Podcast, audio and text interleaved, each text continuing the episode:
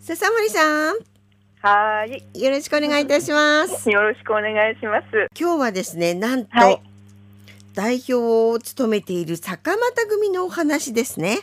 はい。いつもいろんなお話させてもらってるんですけど、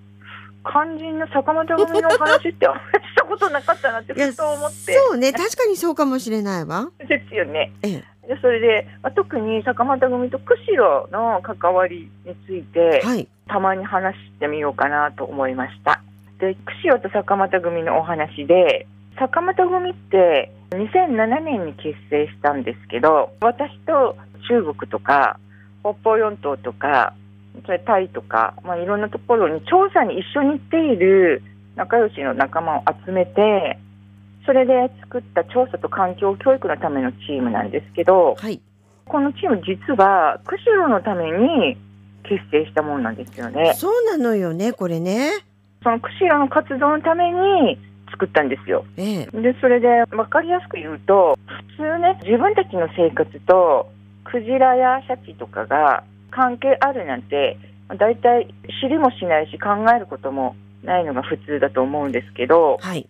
でもね、実は実際にはすごく強くつながっている地域ってあるんですよね。ええで、それが釧路。で、釧路の皆さんに私たちの調査の成果を紹介して、ええ実は皆さんとこういう生き物たちってとっても密接に関係してるんですよっていうことを伝えるために作ったチームのようなものなんですよ。はい坂又って何？それもめったに言ったことないんですけど。私は知ってますけど、これ坂本ですよね。緑ちゃんが知ってるよね。坂本ってシャチのことなんですよね。はいまあ、なんか古くからそう坂本って呼んでいる地域があったりあと漁師さんたちの一部が呼んでたりっていうことで、坂本っていうこともシャチ好きにはね結構有名な呼び名なんですけどはい海のね生き物のことを調べるときにそのシャチは海の生き物のてっぺん最高峰にいる王様みたいな生き物なのでじゃあそれにちなんで坂本組というふうにして海の生き物のことをやろうっていう意味で坂本組って作ったんですよね。はいこの環境活動っていうか保全活動とか教育活動とか、まあ、そういうこと海のことを始めてから30年近く経つんですよ。ええでこれまでも釧路だけじゃなくて、うんまあ、沖縄とか、はい小笠原とかいろんなところで地域住民とかそれから子どもたち対象のツアーをやったり学習会とかイベントに参加したり主催したりやってきたんですよね。ええ。で実は7月にも室蘭市との連携で環境教育イベント講師とツアーガイドをしたばっかりなんですけどええこのイベントもうね25年くらい携わっていてだから私のレクチャー聞いてもらってその後一緒に船に乗って実際にその生き物たちを見てみるって。それで自分の町の宝物について認識してもらう。それから考えてもらうっていうそのきっかけになればっていうことなんですよね。自治体とイルカやクジラってなんかあんまりつながってない。ゲイルウォッチングって観光っていうイメージ強いと思うんですけど、ええ。こんな風に自治体との共同で活動するっていうこと重要で、地域にやってくるその生き物、またその海についてまず知ってもらうっていうこと、それから知ることで興味を持ってはい。もらうこともできますよね。で、知ったり興味を持つと好きになってくれる人も出てきますよえね、え中にはね。ええ。でそんな風にして自分の町の宝物を守るっていうことの大切さについて地元の皆さんが自分で考える。誰かに言われて「へえそうだったんだ」じゃなくって自ら知って好きになってで考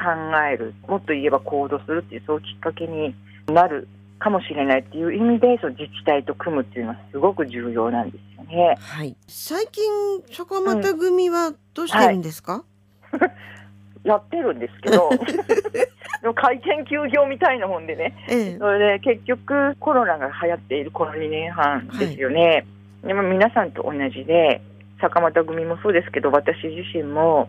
調査とか撮影などのフィールド活動も停止あるいは休止状態なんですよね。ええ。やっぱり今年も皆さんはね動き出していますけど私や坂本組についてはメインの活動はリモート授業とか講演とか、あるいは執筆活動が主で、はい。そういう中で海活動をしているんです。まあ、コロナがこれから収束しますよね、多分来年か再来年あたり。えにしてほしいと思うんですけど、ええまあその後についても、釧路でやっていただいた大々的な調査の主催えなんかはしないで、うんうん私たち自身は教育イベントで協力したり連携したりするそれはもちろん重要なのでやっていきますけどでもその自分たち私たちが主催するツアーなどはしないでやっていこうと思っているんですよね。それは何か理由あるんですか？まず一つはええ。温暖化が背景とされている気象がね、まあ、すごい激甚化しているということをよく言われてますよね。はい。で今年も市民ツアーなんかはとにかく欠航に欠航は相次いでいる欠航になったので予備日を作ってもまたその予備日が欠航になったりするようなことが続いてるんですその身近なことになってるんですよね気象の激甚化っていう、うんどこかで起きてることじゃなくてそれで結局はその海の状況が読みにくくなってきていてはい。ツアーを組んだり調査をしようと計画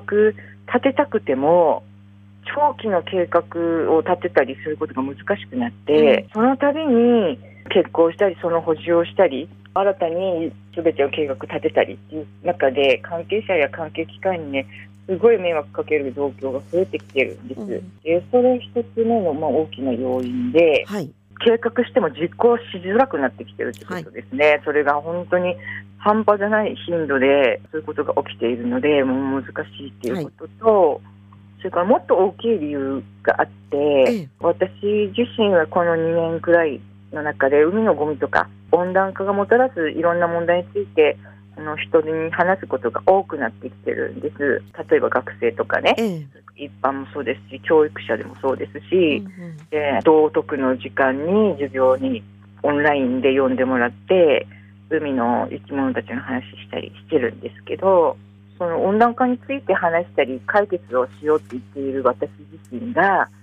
じゃんじゃん船を出してそれで参加者を全国から呼び集めて自ら何か温暖化に一役買っているっていうのはあまり説得力ないなっていうふうに実はコロナの前の年くらいから感じるようになってきた。あまあねね。確かにうん。ね。そうよく言われてますよね、そのエネルギーをね、その使う、使い方、例えば公共機関を使おうとかね、いろんなこと言われてますけど、何かが動けば必ずエネルギーを消費していくので、まあ、そのコロナで強制的に行動制限させられましたよね、みんなね。ええええ。その行動制限させられてしまったことで、これ正直言って自分の中のモヤモヤはね、解消したんですよね。え。結局矛盾がなくなって、でクジラに限らずなんですけど野生動物に関わる行動や活動一つ一つに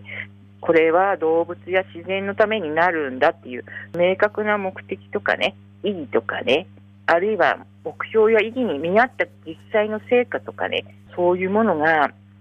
追いついていかないんであればそれは何か綺麗な言葉で理想を装っただけの自己満足に陥る危険性あるなっていうことは、まあ、かねてから思っていて、えで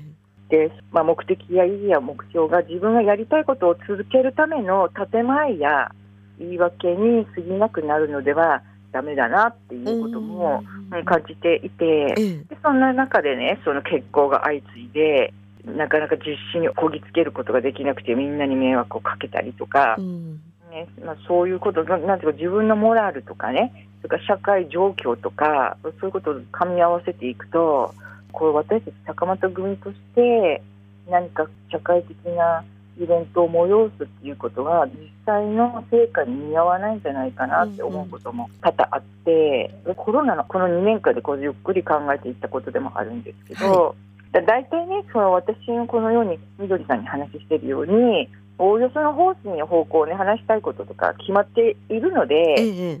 なので、あえて海を汚してね、動物にストレスやプレッシャーかけてまで、新たに集めたいデータとか、とか着手したい活動は今のところはなくて、まあ今まで積み上げてきたもので、言えることや言いたいことっては言えるんですよね。えー。だからそういうふうにシフトしていくのがいいのかなっていうふうにうん。考えてるんですよね。じゃあこれからの活動っていうのは？うん、坂本組って釧路に特化してはいはい。結成し。たチームなので,、ええ。で私たち釧路で最初に着手したのは地元でのコネクションとかパイプ作りだったんですよ。ええ。で現場での活動に協力してくれていた方個人とかそれから団体や組織ってつながりの中でメインのものはありがたいことに今もねちゃんと機能しているんですよね。うん例えばね釧路市や道や環境省など行政もちろんですけど、ええ。具体的には言わずもがなのみどりさんのコーナー 今ね。はいはい。でこのコーナーですとかそれから市民活動センターのワットさ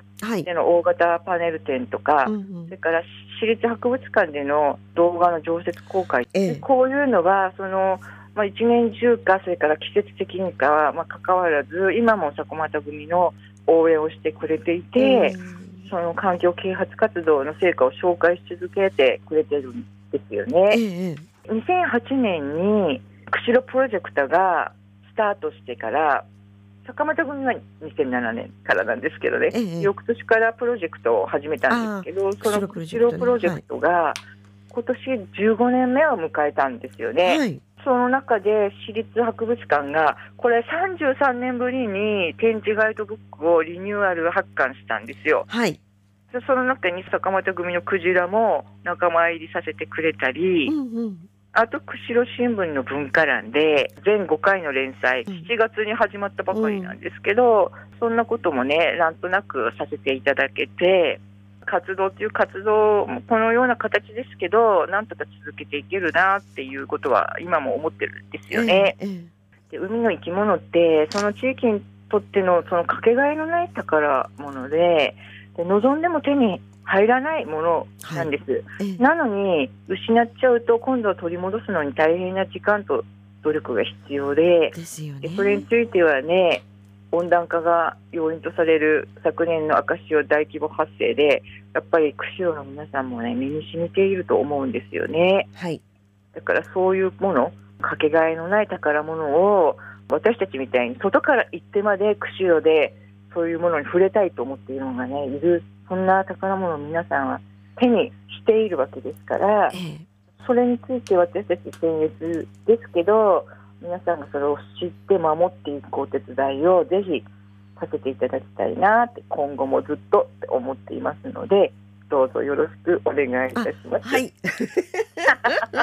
いやでも住んでる方ってうん。なかなかやっぱりその土地の良さってわからないってまあ他の地域もそうだと思うんですけどその中の一つだからね。そう。でもね一番力になるのはもちろん地域住民なんです。守れるのえはね、ええええだからもう東大元暮らしってよく言いますけど、足元暗いけどそこに光を当てたらね素晴らしいものがあるんですよね。